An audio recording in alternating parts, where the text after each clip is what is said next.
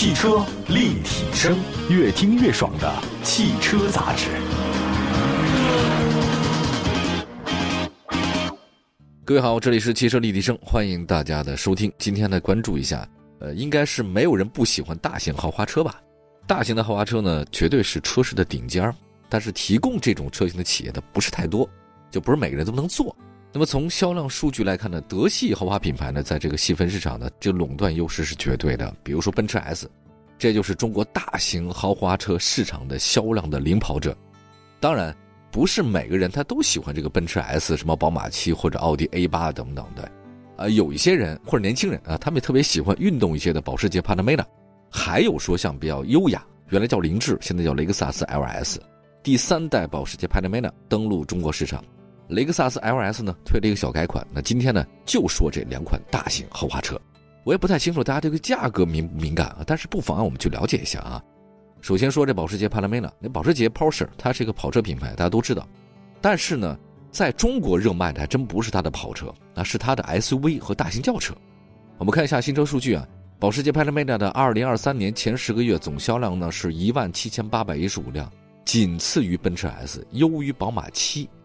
那很多自己驾驶的这个年轻消费者啊，他特别喜欢这个 Panamera，它不是宝马七，呃，这个我想可能有很多理由哈，因为我觉得这个两个品牌在百万级别的豪华车市场认可度还真不太一样，因为在我们看来，这保时捷的品牌定位比那宝马高。第三代保时捷 Panamera，它在继承原有家族风格的基础上，比如说在这个外观、内饰、动力总成、底盘技术和智能化方面都升级了。那全新的 Panamera 呢，在中国市场提供三款车型，售价是一百零三点八万到一百二十二点八万。那其中两款行政加长版的车型呢，是中市场就为我们特别提供的。我觉得这个选择呢，让人可以理解啊，因为大家都知道，国内消费者喜欢长轴距的车型。那它的高端车型 Panamera Turbo E Hybrid 的车型呢，也将在二零二四年北京车展上正式的公布售价。我们再来看外观啊。全新的 Panamera 呢，在原有的设计元素继承的同时呢，整体风格我觉得更加凌厉了，也就是更加犀利了。前脸呢是倒梯形的进气格栅，上部的额外开孔呢，给那发动机提供更好的散热。中间呢是牌照框，基础版、四驱版、Turbo 高性能版的日间行车灯，在这设计是有区别的。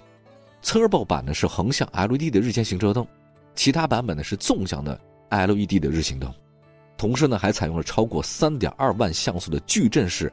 LED 智能大灯和六百米的专属车道的照明功能，这个就比较高级，让你有礼宾的感觉。那么车身侧面设计呢，其实跟老款差不多，它的细节方面稍微有了一些简化，比如说有些开孔它隐藏起来了。另外跟保时捷 Taycan 相似啊，这个 Panamera 的后窗的线条也调整了一下，就说它通过这个线条的曲面变化，营造出一种优雅动感的姿态。还有在车尾设计方面，同样继承了老款的车型啊，这个比较圆润。当然，它还是轿跑版那个溜背哈，这个依然是原来的那样子。贯穿式的尾灯、后保险杠造型是有所变化。Turbo 版的车型的三段式折叠升降的尾翼有保留，这是经典的。在车身尺寸方面，标准版的轴距呢是长五点零五米，宽呢是一米九三，高呢是一米四二。行政加长版呢是五米二、一米九三和一米四二。行政加长版的车型在 C 柱的位置呢，还有专属的一个 Executive 这个标志，E X E C U T I V E，这个意思就是很高级，它有这个徽标啊，跟别人不一样。另外，Turbo 版的车型呢，可以选装的单螺栓的锁止轮圈。那么在内饰设计方面，全新的 Panamera 呢，整体的设计风格沿袭了保时捷的最新的家族化设计。中控的面板呢，是一块曲面的全液晶仪表和一块中控屏。那副驾驶的前方呢，你可以选装。十点九英寸的副驾驶的娱乐屏，就这个屏幕呢，还具有一些防窥视的功能，就是你不希望你自己看到什么被别人看见吧？有的屏幕就是这样，你从侧面看不见它正面看的内容，比较安全。中国市场现在发售的整个车机呢，都是由保时捷中国团队开发的。那么像车机 UI 啊、界面啊，还有包括网络稳定性，都跟国内的本土化的进行优化。另外再看智能方面，保时捷呢是优化了全新 Panamera 的辅助系统。标配的主动限速辅助系统呢，可以跟现在的这个交通标志识别系统协同工作。比如说哈，在激活的状态之下，你呢，你开这车以不超过当前路段的相应限速来行驶，这个就可以。自适应的巡航定速控制系统配备主动车道指引，而且呢，在自动泊车的过程里面，你不在车里面，也可以通过这种新的远程泊车功能，不，你说智能手机什么的，哎，你也可以监控啊，也没有问题。当然，这个你需要自己进行操作啊，人不在车内，照样可以停车。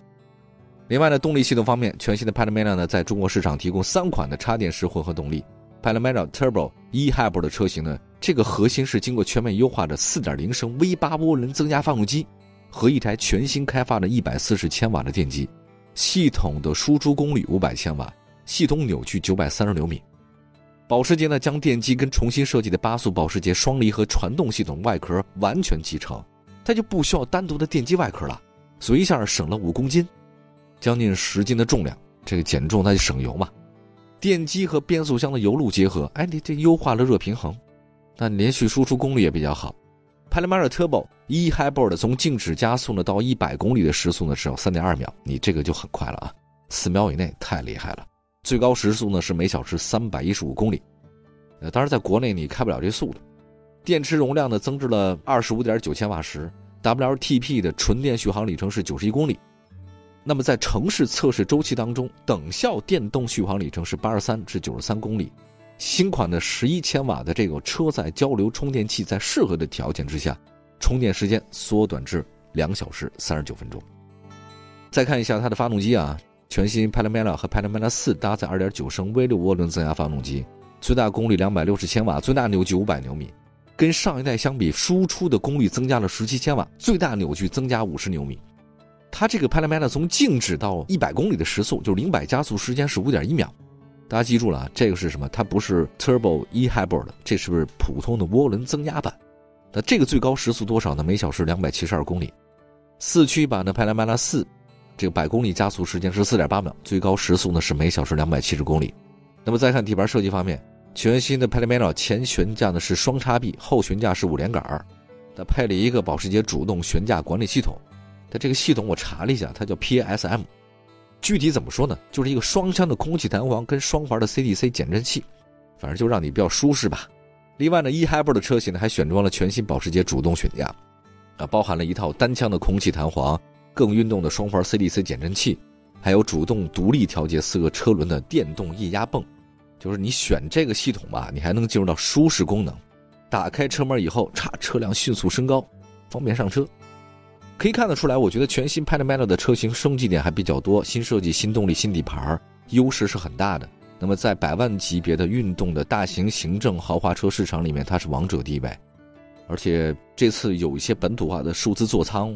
还有包括一些驾驶辅助系统，以前保时捷不太重视这些东西啊，那现在呢把它加上去了，当然这也更适合咱们中国的消费者使用，所以对我们来讲还是一个百万级别的六边形战士。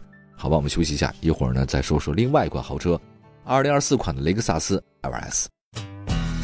汽车立体声，欢迎各位继续收听，这里是汽车立体声。那我们接的时间呢，跟大家继续分享另外一款上市的大型豪华车。刚才说到是保时捷 Panamera，那接下来呢说说雷克萨斯。那么如果单纯从销量来看，雷克萨斯其实是销量不错的一个二线豪华品牌。它旗下的那个中级车雷克萨斯 ES 啊，听说月销过万还是不错的。啊，但是在高端的豪华车市场，雷克萨斯表现就一般。比如说它旗舰 LX 已经不再官方进口了，啊，上一代的 GX 呢也卖的不太好，退了官方进口。只有一个旗舰轿车 LS 好像也在坚持，但销量也一般。看一下终端数据啊，雷克萨斯 LS 在今年前十个月总销量只有八百九十一辆，都没过千。相比那奥迪 A8L 的月销量，这个差距是很大的。那你要说为什么雷克萨斯 LS 在市场上遇冷，我觉得这个倒是很多人意料之中。因为雷克萨斯呢是豪华品牌，但是它的品牌认可度呢比奔驰、宝马它是有差距的。那大家为什么选它呢？选雷克萨斯的中低端的车型，是因为它可靠性高，使用成本低。而百万级的豪华车的目的呢，其实更看重的是品牌、是产品，而不是性价比和使用成本。所以，雷克萨斯的 LS，它的销量一直不是特别高。二零二四款的雷克萨斯 LS 呢，一共是四款车型，卖的呢售价是八十八万五到一百二十万。那相比老款那个售价呢，八十七万八和一百一十八万这个区间呢，是贵了一点但是据说呢是增加配置。不过在这个区间。说句实在话，增加一两万，基本上大家也不太敏感。因为是年度款的车型，新款雷克萨斯 LS 在外观设计方面跟2023款的车型基本一致，这个经典的纺锤中网，镀铬材质，两侧大灯组内部是 LED 光源，而且下包围两侧的散热开口呢，运动感很强。那车身侧面的腰线是三段式的，前腰线和后腰线呢是配合侧翼子板，这个宽体的效果很好。中间的腰线配合车门下方的内凹设计，增加车的力量感。车尾灯是熏黑的，那后包围呢有层次。整体视觉效果来看，雷克萨斯 LS 呢是一个挺优雅，但是呢又很运动的大型豪华车。这个穿西装的运动员。那车身尺寸方面，雷克萨斯 LS 长呢是五米二三，宽一米九，高呢是一米四五，轴距是三米一二。在内饰方面，新款雷克萨斯 LS 呢微调，变化不大。那个十二点三英寸的液晶屏是变大了，配了一个大尺寸的中控，中控台是高级的真皮材质，确实是比较豪华啊。配置方面，二零二四款的车型有明显的增配，什么开门预警啊，五百四十度的透明底盘啊，自动泊车，道路交通标志识别，转向辅助灯，LED 的前雾灯，前排无线充电都是标配。高配版的车型还增加了全景天窗、遥控泊车面部识别。另外，在动力方面，新款雷克萨斯 LS 呢依然搭载3.5升的自然吸气 V6 加电机组成的混动。V6 加电机其实真的现在不太多哈，而且3.5升的这个我还是挺喜欢的。它的最大功率220千瓦，最大扭矩350牛米，电动机最大功率131千瓦，最大扭矩300牛米，系统综合最大功率264千瓦，最大扭矩600牛米，配的是 eCVT 加 AT 变速箱，零百加速时间5.4秒，当然它只有后驱。呃，在配置方面，新款雷克萨斯 LS 确实是提升了，但是它这没有四驱啊。在目前市场上，雷克萨斯 LS 其实还有些竞争对手啊，就是也是个豪华品牌，但是韩系的豪华品牌吉尼赛斯 G90，它比 LS 呢价格更低，性价比呢更高。但是同样你会发现，像这种二三线的豪华品牌，它的中高端的车型卖的都是一般，还是品牌的问题。这品牌溢价其实挺厉害的。说多少钱就是多少钱，没办法。好的，感谢大家收听今天的汽车立体声，祝福大家用车愉快。我们下次节目接着聊，拜拜。